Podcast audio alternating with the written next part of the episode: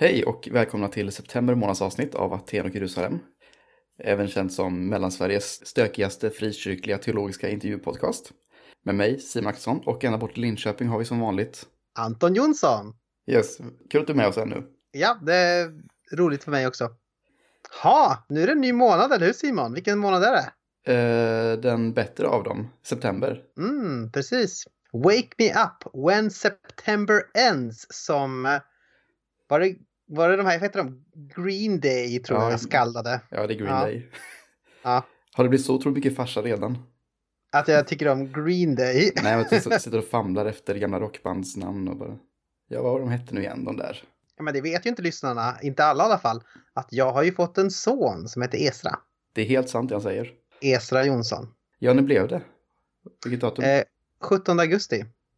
11 dagar efter. BF, som det heter. Beräknad förlossning. En riktig eh, skön lirare. Så, skön. Alla får komma och hälsa på honom. Någon gång. Inte alla på en gång. Inte det här genomsnittet av 400 personer som brukar lyssna på en gång. Utan ni får sprida ut det över kanske en tidsperiod på två år eller något sånt där. Man kan ju ringa innan. Ja, det kan man göra. Så han är typ en månad, eh, en månad och lite, med lite växel kan man säga. Gammal. Ja. Hur skulle du recensera pappalivet så här långt? Men rätt bra. Jag tycker att det är klart godkänt. Det är inte så... Han har varit ett ganska vänligt barn och inte så bråkigt hittills. Så jag tycker att det har varit fint. Det har varit mycket... Mest de roliga delarna har det varit av, eh, av pappaskapet. Tycker jag. Ja, han får klart godkänt. Ett bra barn. Ett bra barn. Skönt att höra. Det rekommenderas. Skaffa fler, skaffa barn. Eller skaffa. Ta emot barn som en gåva och en nåd från Gud. Som gör så att ni kan lära känna er själv. Era svaga sidor och era bra sidor. Snygg räddning. Ni måste fortplanta. Ni måste se till så att det finns människor fram tills Jesus kommer tillbaka. Eh, och det kan ju vara när som helst i och för sig. Så, ja. Ah, det vore ju snopet ifall ingen var där när han väl kommer. Ja, precis. det, det är så Jesus säger det vid ett ställe. Men när människosonen kommer tillbaka kommer han finna någon tro på jorden. Nej, han kommer inte finna någon tro för att ni vägrar skaffa barn. Det är det som är problemet. det kommer inte finnas någon där som tror någonting. Ja, det mesta väl pekar väl mot att det finns folk. Det, vi ökar ju exponentiellt nästan. Ja, det är väl sant att det tenderar att vara en, en befolkningsökning just nu. Ja, det ska nog det sig. Det var bara det här med tron då. Ja, precis. Ett av två. Eh, om vi har lyckats med människor så måste vi bara se till så att det finns tro. Ja, hur är det med dig då? Mår du bra? Jo tack, det är fint med mig. Ja. Det, eh, det rullar väl på egentligen får man säga. Som vanligt. Egentligen allting. Rolling on. Eller, nej jag vet inte. Du, ja, det var bra att det rullar på helt enkelt. Har du någon så här månadens mönster eller någonting sådär som du skulle vilja leverera? Som en tung, tunga ord. Oj, ehm, Herrens tunga ord till folket. bra fråga. Nej, det tror jag. Nej, det vore synd att säga. Med, Du är så otroligt förnöjd Simon. Jo, men jag är väl det i, i mångt och mycket.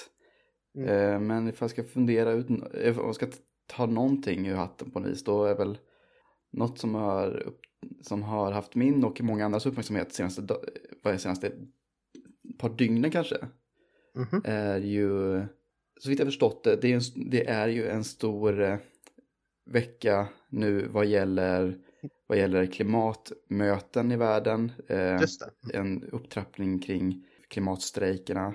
Det är stormöte liksom i FNs stora klimatmöte i New York pågår just nu, det här Climate Action Summit.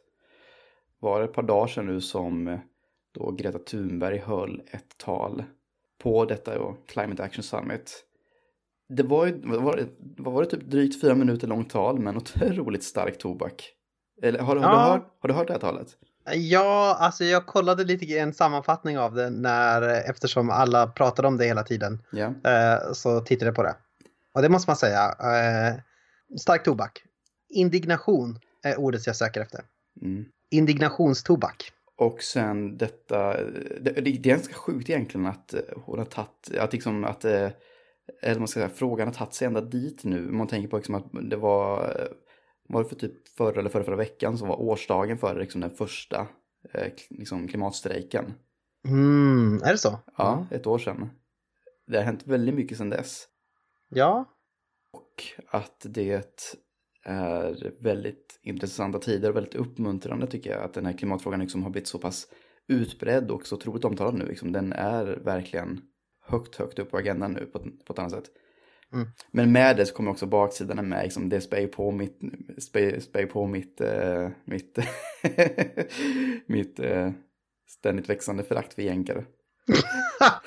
Nej, det, för, för liksom med den, den, liksom den, vad säger, den utökade exponeringen så följer också att liksom kritikvågen mot henne blir också större. För att de... Eh, så att nu kommer liksom den där kritiken, eller den här konstiga invändningen man har hört liksom i vårt sammanhang redan för ganska för månader sedan. Men nu har liksom nu, nu följer också nu ett antal miljoner amerikaner som ska, också ska in och twittra bara hon borde vara i skolan, bara vem ska lyssna på henne för, liksom, hur kommer hon att ta det ifrån oss allting. Och, ja, men det, det, det, jag, tycker, jag tror liksom hon blir extra svår för eh, den kontexten eftersom allt, typ allt i USA handlar ju om personkult, PR och profit. Mm. Och hon avsäger sig allt det där egentligen. Liksom, eh, hennes hela case är, liksom, är ju någon slags saklighet. Liksom. Att eh, lyssna på experterna, call out världsledare för, för deras liksom, passivitet i de här frågorna. Och har liksom aldrig kommit med så här egna konkreta förslag på liksom, vad, vad som ska göras. De bara, nej men det finns redan där, liksom, men jag, jag vill att folk ska lyssna på den samlade forskningen och agera på den. Mm. Och att folk tar sitt ansvar. Folk som kan bestämma saker. Men det lyckas ändå vrida till att det ska vara, eller folk tror fortfarande att det handlar om henne som person eller att, eller att eh, hon kommer att ta ifrån folk deras prylar eller att, eller att, eller att, eller att hon på något vis skulle sitta inne på några svar. Och liksom allt det där har ju varit hennes case, nej men det gör jag inte. Men det, det har varit eh, både väldigt eh, uppmuntrande och svinstörigt att vara på internet just nu. Just det. Man får sluta vara där så mycket då. Förutom när man lyssnar på Aten och Jerusalem. Fortsätt lyssna. Låt inte oss dö uppmärksamhetsbristdöden. Ah.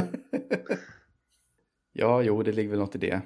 Det är bara väldigt störigt liksom att, att här är en person som lyckas sätta ord på folks oro eh, och eh, faktiska funderingar, mobilisera massvis av människor och också alltid liksom peka på behovet av politiska styrmedel och att hålla världsledare ansvariga. Liksom, eh, men ändå så ska det liksom vridas till, till henne som person på något vis. Liksom bara, nej men eh, det här vet inte du någonting om eller nej du borde vara i skolan men, men oj hon blir ju hon blir tvingad av sina föräldrar och en PR-byrå. Liksom det, eh, det, det, det, är alltid liksom... Himla Malena Ernman alltså. Ja, det finns, det, finns, det finns alltid någon större, det finns alltid någon större konspiration eller någonting vad liksom Eh. Jag har hört något så här vagt om att det skulle vara någon sorts företag som ska ha någon sorts profit på henne. Men jag vet inte riktigt, det är bara någonting så här. Jag läser ju inte så mycket artiklar om det här. Nej, mycket, eh. mycket sådana där kommentarer bara flyger runt liksom. Men jag vet inte ja. ifall eh, det känns som att det hade varit lätt att ringa in det ifall det vore så. Det är någon som har bajsat på fläkten helt enkelt och så sprids det massor med eh, små åsiktspaket efter, i, efter vinden. Ja. ja, Ja, jag, jag, jag stannar där in, i den jag bara ramblar på. Men det, men det är i alla fall något svar på, på, på eh, vad jag funderar på på sistone. Just det. Jag kanske kan säga någonting om kärlek tänkte jag. Vad, vad, vad mysigt. Ja, berätta för, mig, berätta för mig om kärlek Anton. Jag ska berätta för dig om kärlek. Jo, att jag tänkt på sista tiden att det finns ett stort eh, missförstånd kanske kring vad kärlek är för något det är kanske som bekant att vi har en ganska stark så här kultur av romantisk kärlek som omger oss. Eh, en sorts, eh, ja men eh, den här eh, sorten som vi kan se på filmer och så vidare. Ofta en sån här eh, stark känslostorm som liksom drar med sig sina offer eh, viljelöst. Eh, kanske man kan säga man inte har någon möjlighet att stå emot att det bara kommer en, en sån känslostorm. Eh, den har ju grundlagts redan i medeltida balladerna som Tristan och Isolde och sådär. Att, att kärlek är någonting så här en stor, är bara en sorts obeveklig kraft som drar sig med folk eh, och sådär. Och jag skulle vilja påstå att eh, det kanske är en dåligt begrepp som vi har om kärlek, skulle jag vilja hävda. Mm hela den här romantiska kärleken och the one true love som man upptäcker så här, dras med sig i en så här obeveklig känslostorm med. Och eh, jag skulle vilja ha, då ska jag citera lite olika, eh, namedroppa lite olika litterära källor här. 1. eh, Anna Karenina-principen. I boken Anna Karenina så säger Leo Tolstoj så här att alla lyckliga familjer är lika varandra. Men varje olyckliga familj är olycklig på sitt eget sätt. Och det som, sättet som det spel, utspelar sig i den här romanen det är att vi då har eh, Anna Karenina eh, som är huvudpersonen som eh, har den här sortens romantiska, uppflammande, liksom passionerade kärleken, förtärande kärleken. Och det leder i slutändan till att hon blir väldigt olycklig och jag kan inte avsluta, avslöja slutet men många av dem vet det, att det slutar inget bra för henne. Och sen så har vi andra sidan sådana här familjer som man kan säga är lyckliga på sidan av henne som är som bihandlingar. Och de har en annan sorts kärlek. De har inte den här uppflammande, eh, förtärande kärleken utan har mer den här vardagliga liksom uppmärksamhetskärleken. Att man ser varandra, att man på något sätt upptäcker det stora i det lilla. Kan man säga. Så där har vi en, en sån som jag vill droppa. Sen så skulle jag vilja droppa eh, filmen Lady Bird som eh, eh, kom ut 2017. En bra film ska jag säga och den utspelas också på början av 2000-talet så det är därför jag gillar den. En av få filmer jag sett. Ja, och där så hon går på en katolsk skola och hon har gjort eh, någonting lite så här halvknasigt. Så hon kallas in till liksom eh, rektorsnunnan i den här katolska skolan. Och, så får, och sen så pratar de lite grann så här och så, så uppmärksammar den här nunnan att hon skriver väldigt vackert så här om sin hemstad Sacramento. Så säger hon så här, du måste verkligen älska Sacramento. Och sen bara, nej men jag avskyr Sacramento, det är det värsta jag vet. Men du skriver med så mycket, du skriver med en sån liksom uppmärksamhet och liksom detaljrikedom. Och sen bara, men det är bara för att jag lägger märke till, det är bara för att jag liksom uppmärksammar saker. Och då säger hon, men tror du inte att det är lite samma sak? Uppmärksamhet och kärlek. Så där har vi en till som jag skulle vilja nämna. Och så sen så till slut så kanske jag skulle vilja droppa lite Simone Weil här om jag kan få eh, det. Att uppmärksamhet är den renaste sortens gåva. Och då skulle jag vilja definiera, omdefiniera kärleken från den här förtärande romantiska kärleken eh, som man viljelöst dras med i till det mer att kärlek handlar om att ge uppmärksamhet, att ge liksom vardaglig uppmärksamhet, att, eh, att så kan man säga att någon älskar någon, att man liksom att man uppmärksammar någonting på ett liksom stillsamt sätt varje dag och liksom ser efter dess behov. Så man kan älska ett träd till exempel genom att man eh, vårdar, eh, ser till så att ett träd har vad det behöver, att det växer. Man kan vårda en relation på samma sätt genom vardaglig eh, uppmärksamhet, att, eh, att lägga märke till en person, att, eh, att ge av sin uppmärksamhet som också är en sån bristvara i våran så kallade uppmärksamhetsekonomi där eh, vår uppmärksamhet dras i så många olika riktningar för att det är så man får profit på oss människor och mediekonsumenter.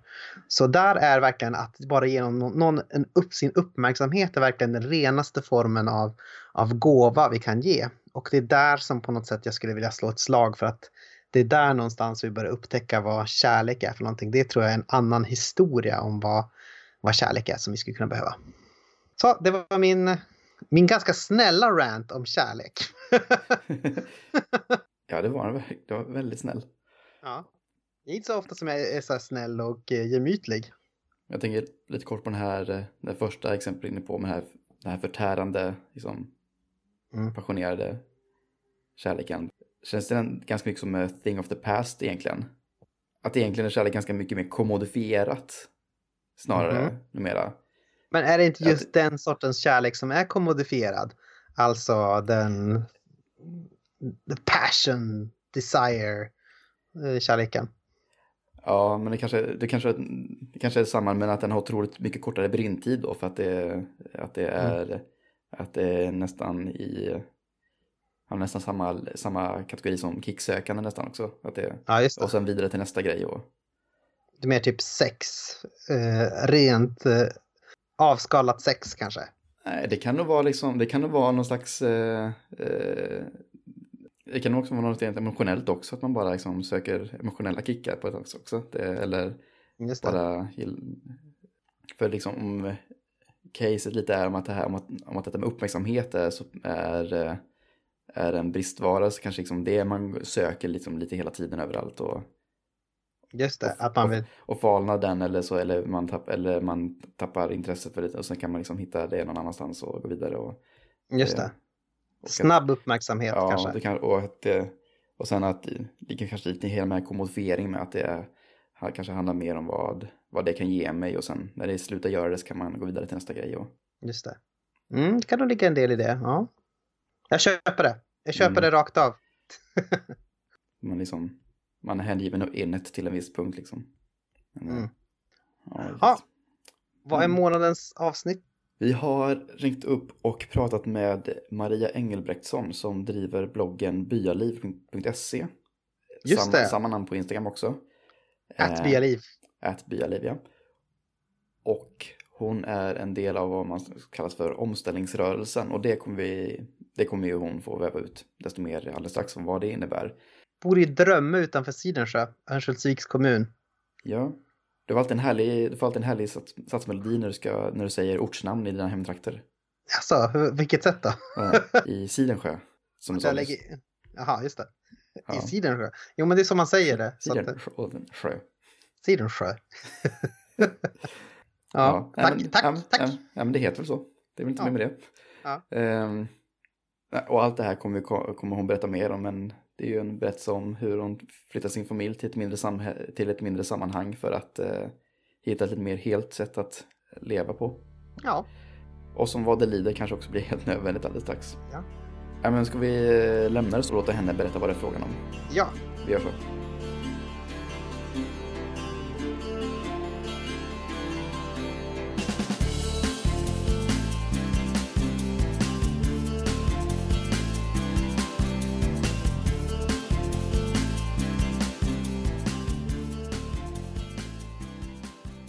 Hej Maria! Hej! Hej! Eh, det kanske inte är alla som eh, vet vem du är av de som lyssnar på den här podden. Så hur skulle du presentera dig själv? Ja, då skulle jag säga att jag är i grunden socionom och jag har jobbat eh, i första hand på socialtjänsten med barn som far illa. Men eh, för tre år sedan så sa jag upp min tjänst och så kände jag att jag vill satsa på det här med omställningsfrågor. Om hur vi kan ställa om vårt samhälle för att vi ska kunna leva på ett mer hållbart sätt. Så nu har jag eh, ja, grubblat lite på det, startat eget företag eh, och engagerat mig i eh, något som vi kallar Byakademin, den ekonomisk förening som funderar kring hur, hur byar kan vara grunden i ett sådant samhälle. Mm. Och så har jag kvar min socionomdel lite grann vid sidan av också. Eh, sen är jag gift, jag har fyra barn. Den yngsta är fem, äldsta är 14. Så det är liksom fullt upp hela tiden. Just det. Men eh, vad, vad heter företaget? Mitt, e mitt eget företag Ja. heter egentligen ingenting. Det, det är bara mitt namn. Liksom. Utan det är mer Ja, det här med byakademin som, som är liksom ansiktet utåt sådär. Mm. Spännande. Eh, men jag tänker så här, skulle man inte kunna kalla dig för en antikonsumistisk influencer också? jo, absolut. Ja, för eh, man kan följa dig på Instagram till exempel. Eh, Mm. Vad heter du där? Byaliv. Ja, precis. Ja.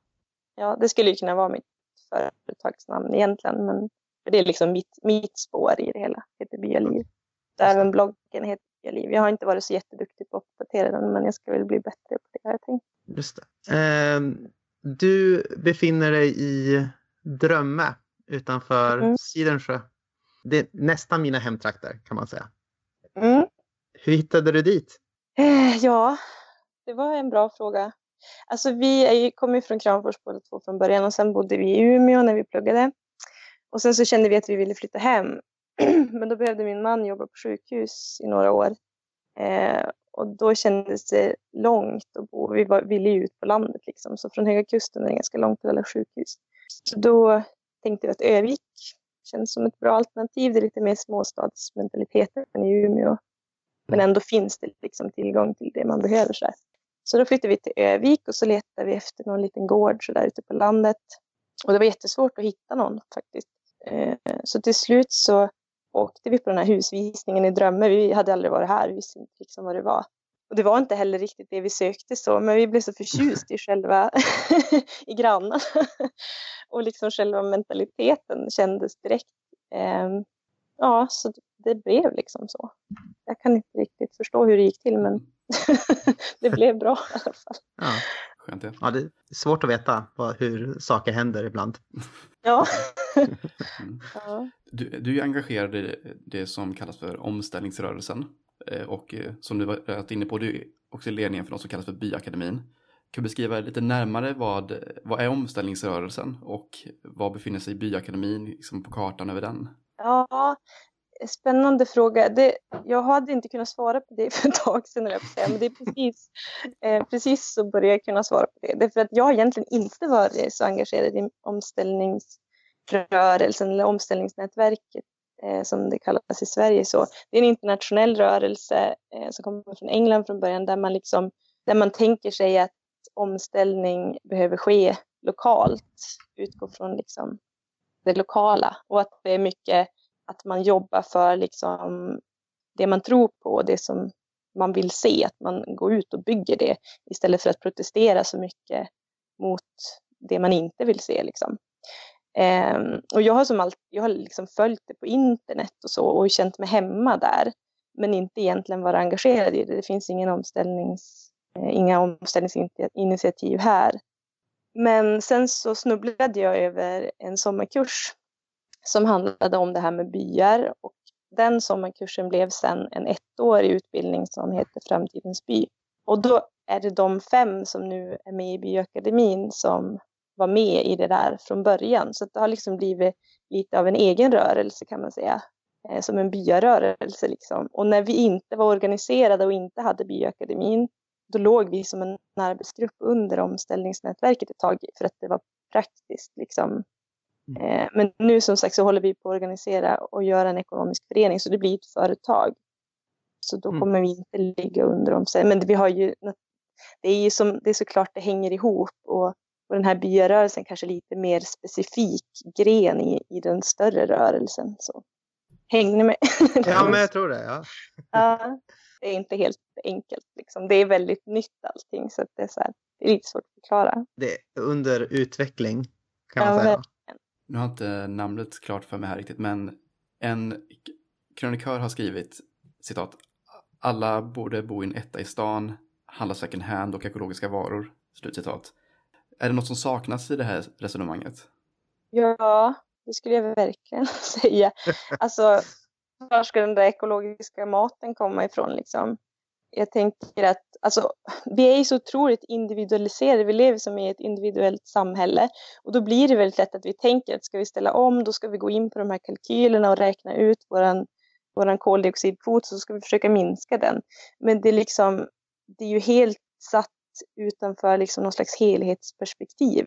Alltså om alla flyttar in till en etta i stan så minskar alla sitt, sitt liksom koldioxidavtryck i de här kalkylerna. Men det är ju en helt ohållbar...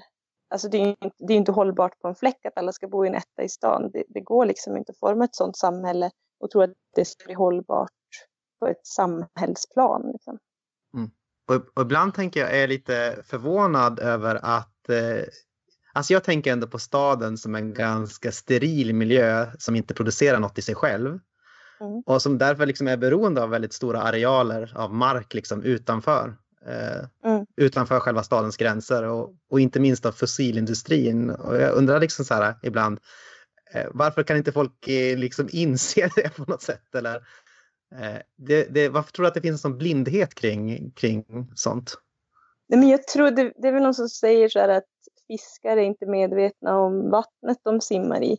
Och lite så är det väl för oss också. Vi är liksom fostrade i en väldigt individualiserad och konsumtionsinriktad liksom, kultur. Så, där. så vi tänker att det är vi som individer och det är vi som konsumenter. Eh, Det är därifrån allting liksom utgår på något sätt. Jag tror att man måste som tänka helt om. Man måste tänka att det vi kallar för produktion är egentligen ingen produktion, det är en konsumtion av, Mm. av ekosystem, av, liksom, av natur. Och att själva grundfelet i det hela är väl att man tänker att, att det är liksom en... Ja, men man ser på naturen eller skapelsen som, liksom, som våra, naturresurser som vi ska liksom utnyttja för att, för att få vårt samhälle att rulla. Ett samhälle som bygger på evig tillväxt. Liksom. Mm. Så glömmer man att det kan finnas andra. Det är inte så konstigt att vi inte ser det, för vi pratar liksom aldrig om det. Mm. Ja, men några kanske skulle säga att om man håller på att prata så mycket om Alltså att om man försöker tänka att en omställning av ett samhälle ska utgå från, från landsbygden och byar, eh, då kanske de skulle säga att man är en reaktionär fäbodsromantiker, eh, helt utan verklighetskoppling, utan framtiden är såklart mer ny sci-fi teknik, negativa upp, utsläpp och massor med sulfat i atmosfären som liksom dämpar solens strålar eller något sånt där kanske. Eh, vad skulle du säga till en sån person som, som tycker det om dig? har de, eller har de en poäng? Nej, alltså för det första tänker jag att byar inte behöver vara, det måste ju inte vara landsbygd liksom. Nej. Utan det handlar väl mer om att det behöver vara mindre gemenskaper, Eh, och att man behöver en helt annan relation till, ja, till naturen. Jag tror att det är ett stort problem just att man, om alla ska bo i stan så är ett av de stora problemen att vi inte förstår hur naturen fungerar därför att vi är så långt ifrån den. Vi konsumerar den liksom. Och då förstår vi inte varför det plötsligt liksom inte, eller vi ser liksom inte att det blir problem om vi, om vi ställer till det. Och det tror jag är en sån viktig sak. Men men fäbodsromantik, det, ja, vad svårt. Alltså fäbodar är ju typ det bästa energimässigt möjliga, eller ja, det absolut bästa här uppe i norr i alla fall om man ska producera mat. Där är det ju helt oslagbart jämfört med liksom, de industriella metoderna. Mm. Så att ja, jag är kanske en fäbodsromantiker, men jag tänker att det är så lätt att tänka att om vi pratar byar, om vi pratar landsbygd, om vi pratar liksom sätt att producera mat utan att använda massa koldioxid, eller tillväxtkritik eller konsumtionskritik så skulle man liksom vara en bakåtsträvare och då är jag väldigt svårt att förstå. Det är bara att se liksom historien i någon slags perspektiv. Alltså, våra samhällen har ju omformats hur många gånger som helst riktigt, riktigt rejält och det är klart att det kommer att fortsätta så så länge mm. vi är kvar liksom på den här jorden. Eh, så det behöver ju inte betyda alls att, att man ska gå tillbaka i utvecklingen eller vara någon slags eh, bakåtsträvare utan för mig är ju det framtid och, och liksom modernt tänkande för mig är ju inte att fortsätta liksom förstöra och skräpa ner och, och utnyttja och exploatera varandra utan framtid och modernitet är ju att lära av sina misstag och gå vidare och liksom göra saker bättre. Så. Mm. Och det, men, men mm, jag tycker att du är inne på det intressanta spåret här med att um ja, men det här med blindheten som finns när man eh, i ett urbant liv. Eh, så, alltså att det är som att det är en ekonomi som är bakom en slöja. Eh, alltså vi, det, vi bara liksom rycker, vi bara öppnar upp slöjan lite grann och så hämtar vi ut en ny produkt och fortsätter liksom hämta ut nya eh, saker här bakom skynket. Och så sen så är det ingen som liksom frågar sig, men varifrån kommer de här sakerna ifrån? Eller vad är det som, eh, hur har de blivit framställda eller vad är liksom den eh, natur... Vad är liksom kostnaden i, när det kommer till uttag av, av natur eh, och, och sådär. Så det, det finns någon sorts... Eh, ja, men det är väl att det, att det kanske landsbygden kan hjälpa en också lite grann med eller eh, lokala ekonomier, att man faktiskt ser hur saker kommer till, att man, man rycker bort skynket lite grann. Ja, verkligen. Hur skulle framtidens by kunna se ut? Ja, det är det vi grubblar lite på. Den första frågan vi har ställt oss är just det här, vad är en by? Och, mm. Och, då säger vi att vi, vi har inga svar på den frågan, men att vi anar att det inte handlar om en samling hus, utan mm. att anar att det handlar om, om relationer mellan människor knutna till en plats. Och att det handlar om ett förvaltande av den platsen, att man vill ge den platsen de bästa liksom, möjligheter som finns för att att den ska liksom leva och frodas sådär. Eh, så mm. det, som sagt måste det ju inte vara, det måste liksom inte vara Drömme eller den typen av by. Eh, utan det handlar mer om, om, om några människor som går ihop och vill skapa någonting för framtiden. Hur kan vi göra någonting bättre liksom? Kan vi göra mm. någonting på den här platsen som, som leder till utveckling och ett bättre mm. samhälle? Ibland tänker jag så här att eh, att jag kan sympatisera ganska mycket med omställningsrörelsen och sådär. Men det känns som att det är svårt att få ett momentum i den. Eller att eh, det, det, blir liksom på en större skala. Eh, har du tänkt någonting på hur skulle man kunna få större momentum i omställningsrörelsen? Ja, jag har funderat ganska mycket på det. Jag tror att jag, jag tänker alltså att omställningsrörelsen sitter på så otroligt mycket kunskap och så mycket intressanta idéer och så. Eh, så att jag blev helt fascinerad när jag har varit där. Liksom. Och också lite fascinerad över att de här idéerna och tankarna inte riktigt har fått någon liksom fart. Och jag tror faktiskt att det till viss del handlar om att man är lite dålig på att, pra, alltså att, att kommunicera med vanliga Svensson. Så där. Det, de flesta som är engagerade, upplever jag i alla fall, är, är sådana som är väldigt intresserade och går lite mot strömmen mm. och sådär. Det är inte alla människor som varken har lust eller tid att, att sätta sig in i saker och ting. Mm. Så det är väl det jag har tänkt att jag ska försöka göra med mina konton eh, byaliv. Då, att jag ska försöka prata svenska och liksom försöka för jag märker att det finns ett väldigt stort intresse liksom, eh, bland vanliga människor, eller man ska säga. Men, men man måste nå dem. Jag tror att man måste ha, ha det som någon slags mål. Att så här, jag, vill, jag vill nå fram till, till fler. Liksom. Mm. Eh, vad sa du? Momentum? Ja, momentum. Det är kanske är ett konstigt ord i och för sig. Apropå att prata svenska. ja, nej, men jag håller med. Jag vet inte riktigt. Och jag är som sagt inte så jätteinsatt i själva om, omställningsnätverket så, så jag vet inte hur de resonerar och eh, kring de frågorna. Om de är med om det eller om jag är lite ute och cyklar. Jag. Men jag tror att, att världen börjar bli mogen för det. För nu är det ändå så många som, som är engagerade i det här med klimat. Det känns ju som att klimatrörelsen är en egen rörelse nästan. Mm. Eh, och jag tror att där kommer det säkert sippra vidare i någon slags omställningstankar och funderingar liksom, hos många i alla fall. Mm. Har Gud något att göra med omställningen? Ja, jag tror ju det. jag har ju känt mig väldigt så ledd kanske att ta i, men jag har känt en väldigt tillit liksom, till Gud i, den, i de här åren. Som, jag menar, jag sa upp mig från jobbet och gick hem. Liksom. Eh, hade inte jag trott på Gud så vet jag inte om jag hade tordas göra det. Och jag har känt en väldigt tillit i det, att kunna liksom, eh, inte bestämma allting själv utan låta, alltså, låta mig bli visad liksom, åt vilket håll jag ska gå. och Vad som är de... ja, så, att, så att det verkar ju verkligen så. Jag har verkligen upplevt det så i alla fall. När jag läste en artikel här när du var med i Nod så eh, står det att eh, du upplevde dig kallad eller? Mm. Ja, men det kan man nog säga. Det, mm. det ordet kanske är lite klyschigt eller så. Men jag, ska jag bara gå till mig själv hur jag upplevde det så var det så redan när vi köpte det här huset. Så minns jag att vi tänkte så här, varför, varför är vi här? Liksom. Eller det här mm. var inte riktigt vad jag hade tänkt. Redan då så kände jag att okej, okay, det, det, det är någonting med det här. Jag ska göra någonting här. Så det är som en sorts kallelse också till en plats kan man säga då? Ja, precis. Men, men det har väl blivit kanske starkare eh, när man ser tillbaka så är det väl alltid kanske. Men jag, tror, jag kände nog väldigt tydligt redan när vi hamnade här att det var någonting med den här platsen. Och min man kände ju lite likadant. Fast det visade sig att det kanske var jag som, ja, att det kanske hade mest med mig att göra då.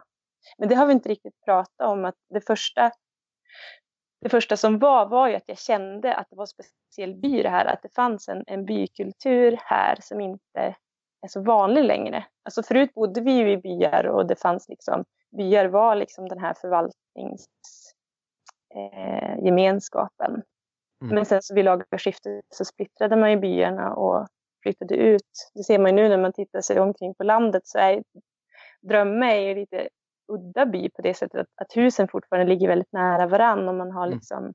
nära till varandra. Annars är ju liksom gårdarna oftast uppsplittrade, det är långt emellan gårdar. Och det är lite det här mer individualistiska liksom. Men jag tyckte att det var intressant att den här bykulturen fanns kvar just i förhållande till det här med omställning. Vad, liksom, vad skulle man kunna göra här av det? Det fanns liksom en mer kultur av att man hjälps åt, att man, ja men, när folk har jagat kommer de med kött eller någon har varit ute och plockat svamp så bjuder man med sig. Eller när jag plockar potatis så känner jag att jag vill ge till mina grannar. Så det, det finns kvar här på ett sätt som jag blev lite sugen på att utforska vad det skulle kunna bli. Och det var då jag hoppade på sommarkursen som fladdrade förbi. Mm. Eh, men sen tog det lång tid för då engagerade jag mig i det här med byakademin och det blev så mycket större. Eh, så mycket större frågor att dra i så det var inte förrän efter i mars tror jag det var som jag drog igång någonting här i våran by. Liksom. Och då körde vi just Framtidens by fast jag gjorde den i lite studiecirkelform sådär. Vi var tio stycken här nu som har utforskat liksom. Vad skulle vi kunna göra just här i Drömme?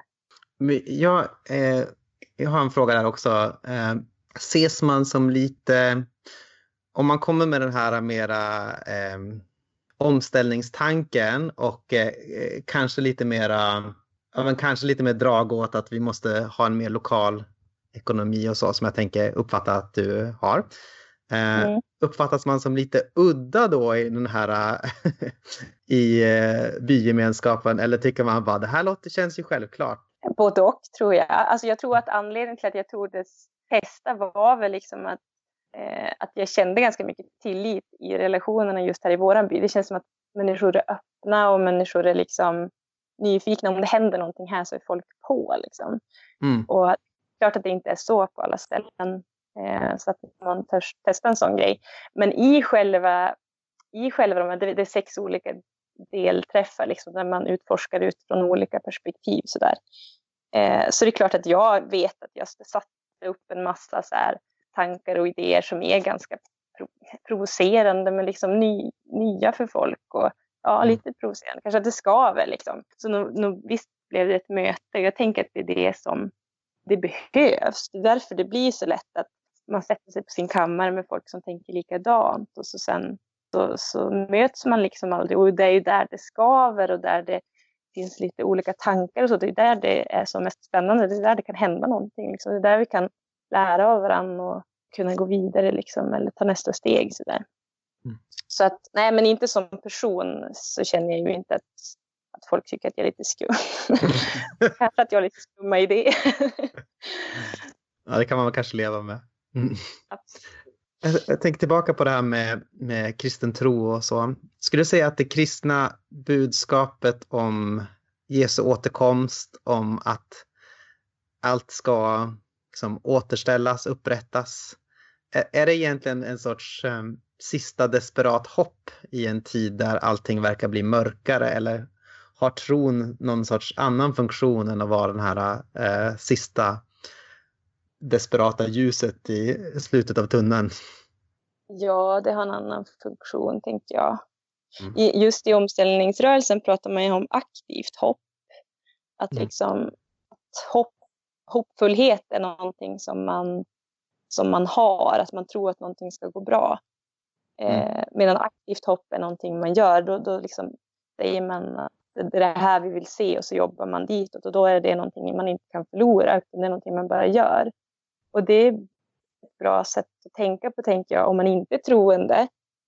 Men när man tror på Gud så tänker jag att, alltså för mig som, som kristen så tänker jag att det här aktiva hoppet, att jag går den vägen handlar ju om att jag ytterst tror att det finns en tanke om att det är det vi ska göra.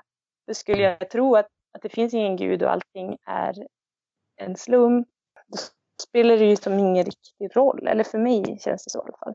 Mm. Jag vet inte om det var svar på frågan riktigt, men... Just det, men... jag, tänker, jag, ja, jag tänker mer att, att tron för mig är liksom i vardagen. Det är inte så att jag går och funderar så jättemycket på, på det egentligen, att, att Gud ska återställa allt. Jag vet om det, men det är ingenting som jag tänker på i mitt vardagsjobb. Jag jobbar ju för det jag tror på här och nu. Liksom. Man kanske kan tänka sig att typ, den kristna tron är som en sorts horisont där det, där det, är, där det blir rimligt att med det här aktiva hoppet då kanske. Eh, ja. förstår, förstår du vad jag menar? Eh, om jag säger så. Jag tror det. För jag tänker att, jag tänker att om, det, om det är sant att Gud har skapat oss och sagt att det här är bra och också sagt att det kommer komma en dag då jag ska ställa allting till rätta. Liksom. Ja, men då, då är det ju bara att jobba för det och jobba mot det. Liksom. Jag har väldigt svårt att förstå det här att ja, men då, eftersom Gud kommer tillbaka så ska vi inte engagera oss för att det betyder att vi inte riktigt tror på, Just det. tror på det. Liksom. Och det har jag väldigt svårt att, att förstå, det resonemanget. Så. Vad, finns det någonting speciellt som får dig att känna hopp i en tid som den här? ja, nu blir det väldigt motsägelsefullt, men Jesus är mitt hopp. Mm. Mm. Många gånger så tänker jag att jag vet inte hur det här ska sluta. Liksom. Mm. Rent världsligt. Så. Men, men samtidigt så liksom, ja det här akt, alltså det aktiva hoppet som vi pratade om, just det att, jag, att strunta i det, och, liksom om det går bra eller inte, och fortsätta jobba för det man tror på. Det, det, rest, alltså det reducerar ju klimatångest och sådär. Om det var så du tänkte. Ja, eh, men precis. Jag tänker också att det finns någonting, eh, det finns en liknelse i Bibeln där Jesus eh, talar om olika tjänare och sådär. Och så säger han Salig den tjänaren, nu citerar jag från minnet här så det kanske inte är helt rätt. Eh, salig den tjänaren när hans herre kommer tillbaka och ser att han gör det han ska. Alltså mm. inte typ så här, salig är den tjänaren när, han, när hans herre kommer tillbaka och ser att han har räddat världen eller liksom fixat allting, utan snarare bara, ah, den gör vad, den, gör vad den ska, den tjänaren. Så. Och inte heller som satte sig i soffan och väntade liksom på att Nej. Gud skulle fixa allt. Ja, precis, den gör, man gör vad man ska. Mm. Det är mm. så mycket man kan göra. Precis. Mm. På, på, ett sätt kan jag tänka att vissa tankeströmningar försöker säga att en del av problemet är att vi satt människan i centrum av världen som en skapelsens krona. Och därav att resten av skapelsen då värderas lågt och kan därmed liksom exploateras. Hur borde vi se på människan? Är, är människan problemet eller en lösning? Ja, det där är en jättespännande eh, fråga. Alltså jag tror både och. Jag tror ju liksom att, ja visst, människan är skapad liksom till Guds avbild och till en förvaltare. Så att vi har ju ett speciellt uppdrag i skapelsen. Men vi är också väldigt tydligt, tycker jag, eh, om man läser i Bibeln så är vi väldigt tydligt en del av skapelsen och ska liksom inte ställa oss på någon slags tron ovanför, börja utnyttja och dominera. Och det, det, är helt omöjligt att göra det. Det är ju det vi ser nu, vad som händer när vi gör så. Alltså vi är en del av skapelsen. Vi måste förstå våran roll i skapelsen och i ekosystemen och hur vi kan mm. bidra till, till livet liksom och eh, hur vi kan skapa mat och, och producera sånt som vi behöver och samtidigt bidra till andra. Hur vi kan bygga matjord, hur vi kan binda kol och hur, hur vi kan vara bra förvaltare av skapelsen. Och jag är ganska övertygad om att vi, alltså om vi sköter det bra så blir jorden bättre med människor. Men just nu är vi ute på hal is liksom och förstör ganska mycket. Men jag, jag, tror inte på de här, eller jag har väldigt svårt för de här som säger liksom att det bästa man kan göra för miljön är att låta bli att skaffa barn. Då har man ju verkligen mm. alltså, slagit fast att människan är ond och och gör det här för att hon, hon är så egoistisk och så av naturen. Och det, har jag, det finns ju ingenting som tyder på det. Vi är ego, egoistiska, utan vi har väl bara inte riktigt Ja, men vi har ju inte förstått vad, alltså hade vi vetat att det skulle leda till det här så vet jag inte, de flesta av oss skulle ju inte ha gjort det då. Alltså jag menar, jag mm. lever ju ett väldigt så här, destruktivt liv om man, om man tittar på förrest, alltså, vad det får för effekt för resten av skapelsen. Men det är inte så att jag gör det av ondska. Jag gör det för att jag inte vet hur jag ska göra annars. Jag mm. vill gärna liksom bidra, men vi måste lära oss det. Kan ingen, vi kan väldigt lite om det. Liksom. Mm. Mm, det fint. Ja, men precis. Jag tänker också att det är liksom lite Bibelns linje på något sätt. Att ja, absolut, det finns, människan gör massor med destruktiva saker, men Guds svar på det är liksom inte att nu gör vi oss av med människan, eller nu, nu gör vi av med människan, utan snarare att liksom upprätta människan så att ge mm. henne tillbaka liksom ansvar och eh, myndighet på något sätt. Eh, fast på ett, på ett nytt sätt. Så här. I slutet av Uppenbarelseboken finns ju den här bilden av att man, ska, man får sitta på, sitta på tronar, tillsa, tronar tillsammans med lammet. Tronar, är det liksom plural av tron? Tron. Mm. Ja. man får sitta tillsammans med lammet på, på en tron. Och att det på något sätt är snarare så att människan blir upprättad istället för att hon blir, ja, titta vad ni har ställt till med nu är det kört för er. Typ. Mm. Mm. Och det är hoppfullt. Mm. Och därmed tror jag nu är det dags för oss att eh, runda av det här samtalet och eh, vi gör som vi brukar då med våra två vanliga frågor. Vad är den första? Vem är Jesus? Oj, ja. Eh, jag tänker att Jesus är eh, löftet eh, åt... Ja, eh, jag tänker att Jesus är eh, löftet om återföreningen mellan Gud och hans skapelse. Liksom. Jag skulle vilja säga återföreningen, men, men det känns ju som att det är mer löftet om återföreningen. Där liksom Gud blev människa och blev liksom en enhet igen. Och eh, vem borde vi intervjua framöver i den här podden? Eh, ja, men jag, tänk, jag skulle tycka att det var jättespännande om ni kunde hitta någon att intervjua som har mer koll på skapelseteologi. Eh, vad, vad, säger Bibeln om skapelsen just? För den berättelsen saknar jag lite i kyrkan faktiskt. Jag var på ett mm. Eh, bibelstudium med Ann-Karin Hammar till exempel. Eh, mm. Där hon lyfte väldigt många spännande bibelställen som jag egentligen inte har talas om. Eh, som, där det liksom framgick ett lite annat sätt att tänka kring vår relation till skapelsen. Eh, så kanske hon eller någon annan som är duktig på det. Det skulle vara mm. spännande. Mm. Det, det låter toppen.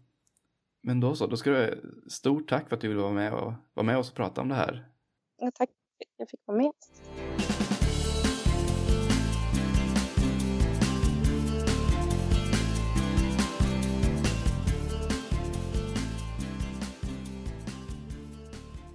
Och därmed så var det dags för vårt sedvanliga eftersnack. Sedvanligt. Det är sen gammalt. Kul ju. Ja, ja, ja eller hur? Vad fick du med dig från det här? Eller vad, vad har du tänkt på? I could talk all day Simon. Nej, men jag, det är mycket här som jag skulle kunna säga någonting om. Och jag får se så att jag gör det på ett ordnat sätt. Ja. Men, men en sak som jag har tänkt på ganska länge det är att jag tror att vi behöver avmytologisera staden och se den för vad det verkligen är. Det finns en, liksom ett fluff av, av historier och eh, myter kring vad en stad är för någonting.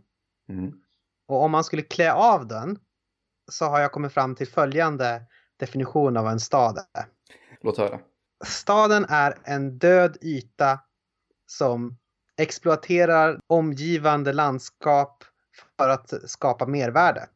Sånt mys just nu. För att extrahera mervärde från, eh, från, eh, från äh, omgivande landskap.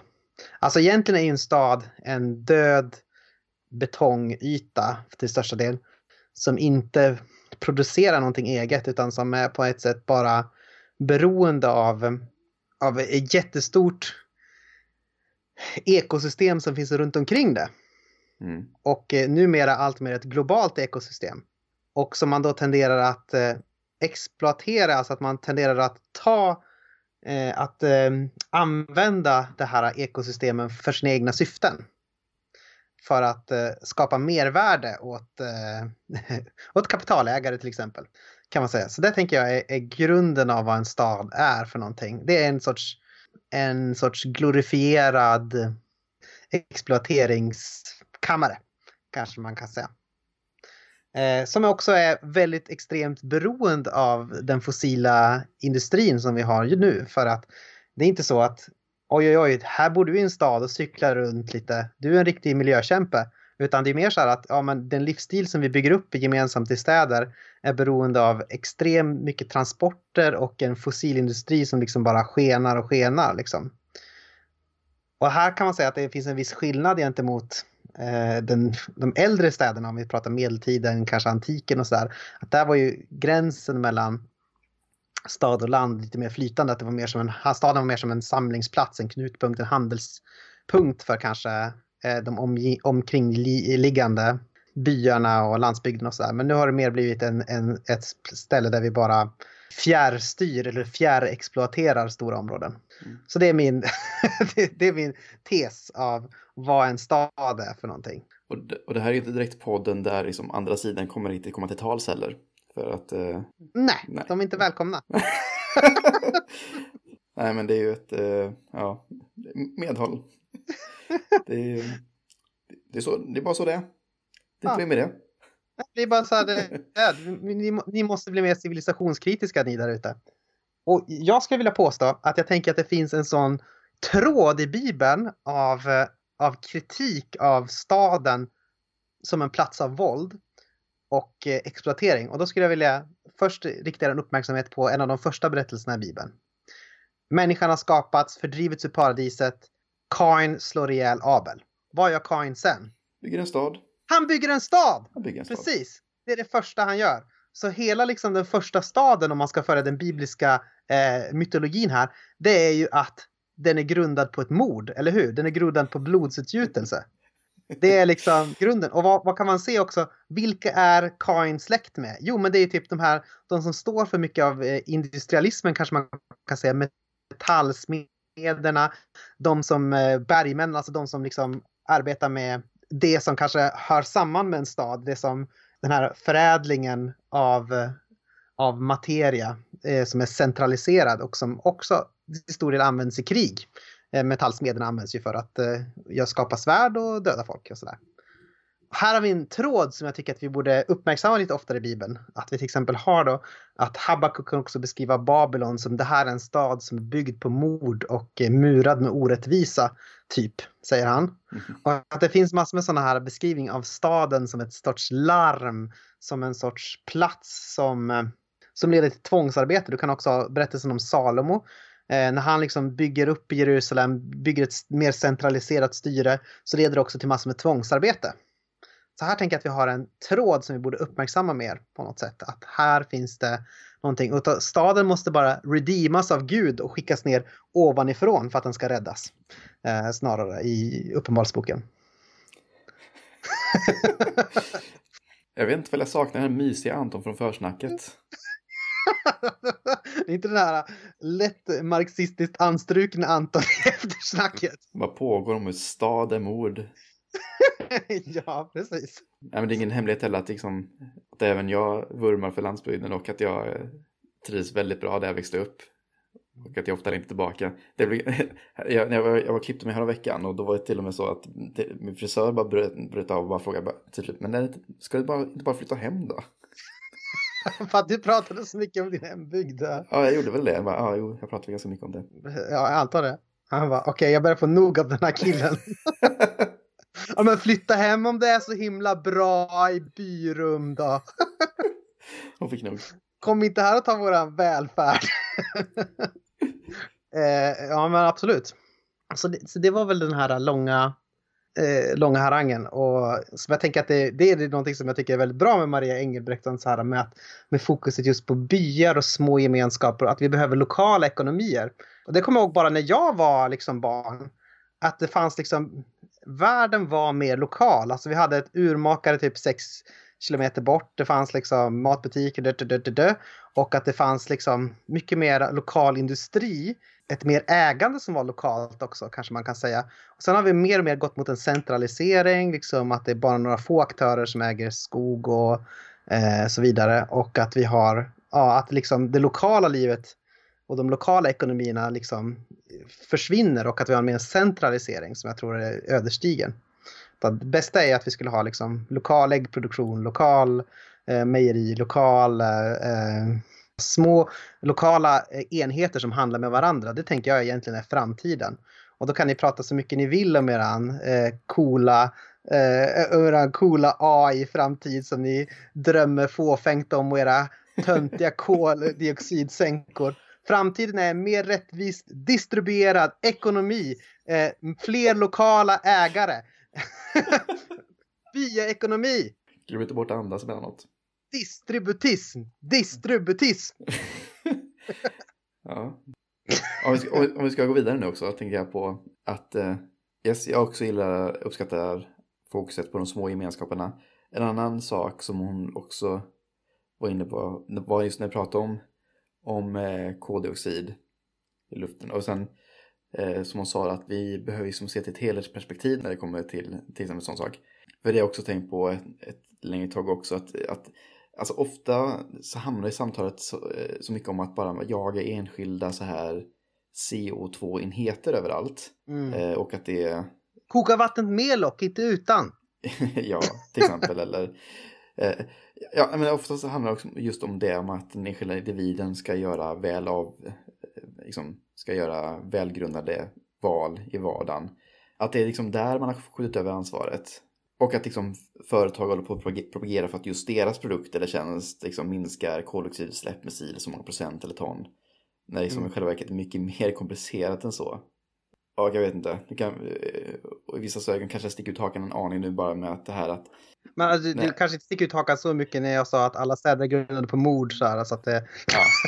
Ja, I'll be fine. Men jag tänker på detta, alltså inte, inte sällan så liksom så överst på listan så är det nästan ofta att man föreslår att man eh, hellre ska ha en att, ha, att, att äta vegetariskt eller att kanske ha en vegansk livsstil kanske vore att föredra. Och, och vissa skulle nog säga att kanske är det enda rimliga och etiskt försvarbara sättet att leva på. Mm. Men återigen, det är också mer komplicerat än så. För att om vi tänker på detta att det finns liksom inget veganskt ekosystem ens en gång. Vi, till exempel som här omkring så behöver vi ju djur och deras gödsel till exempel för att odla, hålla ängsmarker öppna liksom och... Men då skulle de säga, låt oss gå tillbaka till paleo-livsstil. Stenålder. Ja, just det. Man leder var 30 ungefär. Ja, men inte, inte sällan vill det till, till exempel som den här eh, också semi-aktuella reklamkampanjen Spola mjölken och från Oatly. Så även där man liksom sätter upp någon slags... Du hatar verkligen Oatly? Ja, jag hatar verkligen Oatly. Nej. Mm. Nej, men jag tycker de har väl liksom ingen, eh, inget förtroende i frågan. Tänker jag. Mm. Eh, Noll och inget. De har så pratiga förpackningar. Så bara hello, hey, did you know that milk is bla bla bla and now let me talk about something else bla bla. bla. Ja, det är väl näst, ja, det, det är väl nästa röst med dem, förutom det här med ja deras låga förtroendekapital. Nej, men att eh, man, det här är liksom, eh, det här onödiga och, och eh, motsatsförhållandet mellan, mellan liksom, mellan spannmåls och mjölkbönder till exempel, eller köttbönder för den delen. Alla de där är ju beroende av varandra att fungera som de ska.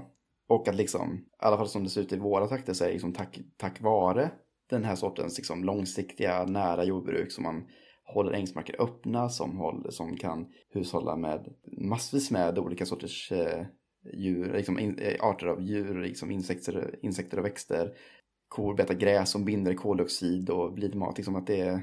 det är mer komplicerat än, eh, än, äh, än den här kolla de fisar och vi dör. så. Ja, verkligen. Särskilt, särskilt får man bara titta vad korna fiser och sen så får man iväg på semester i en annan kontinent.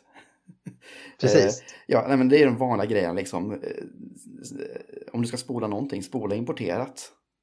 Importerat nästan vad som helst. Eh, ja, naturbeteskött är liksom en, en kanon, ett kanonbra alternativ. Det är också någon sorts så här uh, urban Eh, fingerpekning. Va? Att eh, kolla på de här, det egentligen är det de här människornas fel. De här outbildade hicksen på landet. Det är, det, det är de som släpper ut. De kör ju massor med bil. Här kommer jag och cyklar. Och sen så missar man liksom hela den här systemkritiken. Att det som egentligen problemet är att du bor i en stor död yta som exploaterar liksom eh, miljontals hektar med mil för att du ska, för att du ska upprätthålla din liksom fåfänga livsstil. och så bara, nej men problemet är att eh, det var att eh, Benny kör diesel typ. ja, verkligen. Ja, det är kanske ett problem. Benny kanske inte borde köra diesel. Men alltså, det är ju, du måste sätta det i någon sorts rimligt förhållande till varandra på något sätt. Ja visst, det kanske, det kanske inte sticker under stolen med att det blir, kan bli en hel, del onöd, en hel del onödiga resor liksom, ute på landsbygden med, med, med fordon som går på fossila bränslen. Men ja, vi kan väl, jag vet inte, förbjud bilism i städerna istället. Ja, kanske. Eh, där, får man, där får man hitta andra sätt att liksom ta sig, men det är, inte, det är inte ett rimligt raster att lägga över hela landet. Nej men precis, det skulle kunna vara ganska, alltså om du är, marknad, om du är liksom om du är folkskriven i, i, i, i, i Storstockholm eh, så kommer vi satsa jättemycket på publika transportmedel men du får inte äga en bil. Mm. ja, men en annan poäng här som och vad lätt det skulle vara att ta sig igenom St eh, Stockholm om man körde från E4 söder, söderut. Ja, eller norrut för min del. Då. Mm. Ja, en annan poäng. Jag, jag skulle vilja lyfta en sak som jag tänkte på, på, eh, på när jag lyssnade på att hon pratade om, om eh, Kristus som skapelsens hopp, Maria. Det känns skönt att vi ändå kommer hit efter allt rantande. Allt, allt hat, bara besinningslöst hat. Ja. Nej, men jag kommer att tänka på det här med att Jesus är eh, skapelsens hopp. På något mm. sätt det här med att Jesus antar liksom en materiell kropp eh, blir människa eh, dör, uppstår.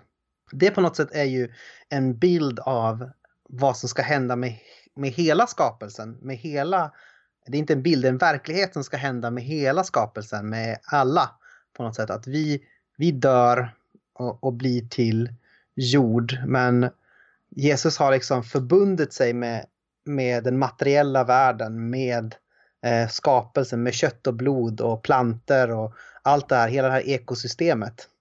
Så det som händer, så det är som att liksom Jesus drar, kommer dra hela skapelsen eh, till sig eh, som upprättad, eh, tänker jag, eh, en dag. Alltså för att det som hände med honom, när han liksom förband sig med hela världen, med hela skapelsen, det är liksom, utgör som ett dragande band som leder fram till en upprättad skapelse på något sätt. Det var lite, kanske var lite teologiskt filosofiskt för vissa av våra lyssnare. Nej, det vet jag inte, men i så fall är det väl ändå bra att vi fyller hela spektrat på något vis.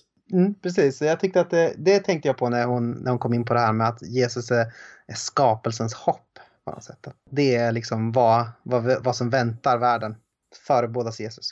Mm. Det är inte bara själar som räddas, också sälar. Om de vill ha plakatpolitik av det. Mm. Också. Och sen, sen, kanske som en liten disclaimer, jag känner, känner mig att bli så upp i varv bara för några minuter sedan när vi pratade om mm. tänk, Men eh, som disclaimer, jag är helt med på att vi behöver äta mindre kött. Men att det där finns, liksom, det finns bättre val att göra. Eh, mm.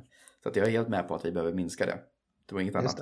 Men eh, det finns bättre val liksom, och då liksom välj, välj något, något från trakten och, och kanske helst naturbeteskött. Kort konstig disclaimer, det var det. Okej, okay, det är bra. Nu tror ingen att du, att du är ute på någon så här korståg mot vegetarianer och veganer. Nej, eller att jag är någon slags, eller att jag är någon slags eh, att jag militant karnivor. Nej, precis.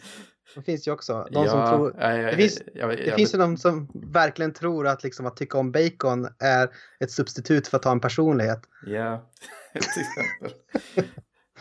ja, nej, jag betackar mig. Det är så här. Mm. Mm att man kan ju stötta våran podcast. Podcast. våran podd. Ja. Man, kan, man kan stötta våran podd. Genom att gå in på patreon.com snedstreck Athena Jerusalem och eh, skriva upp sig att man vill, skulle vilja göra det. Det kan vara så, jag säger bara att det kan vara så, att vi är på gång med en jubileums t-shirt.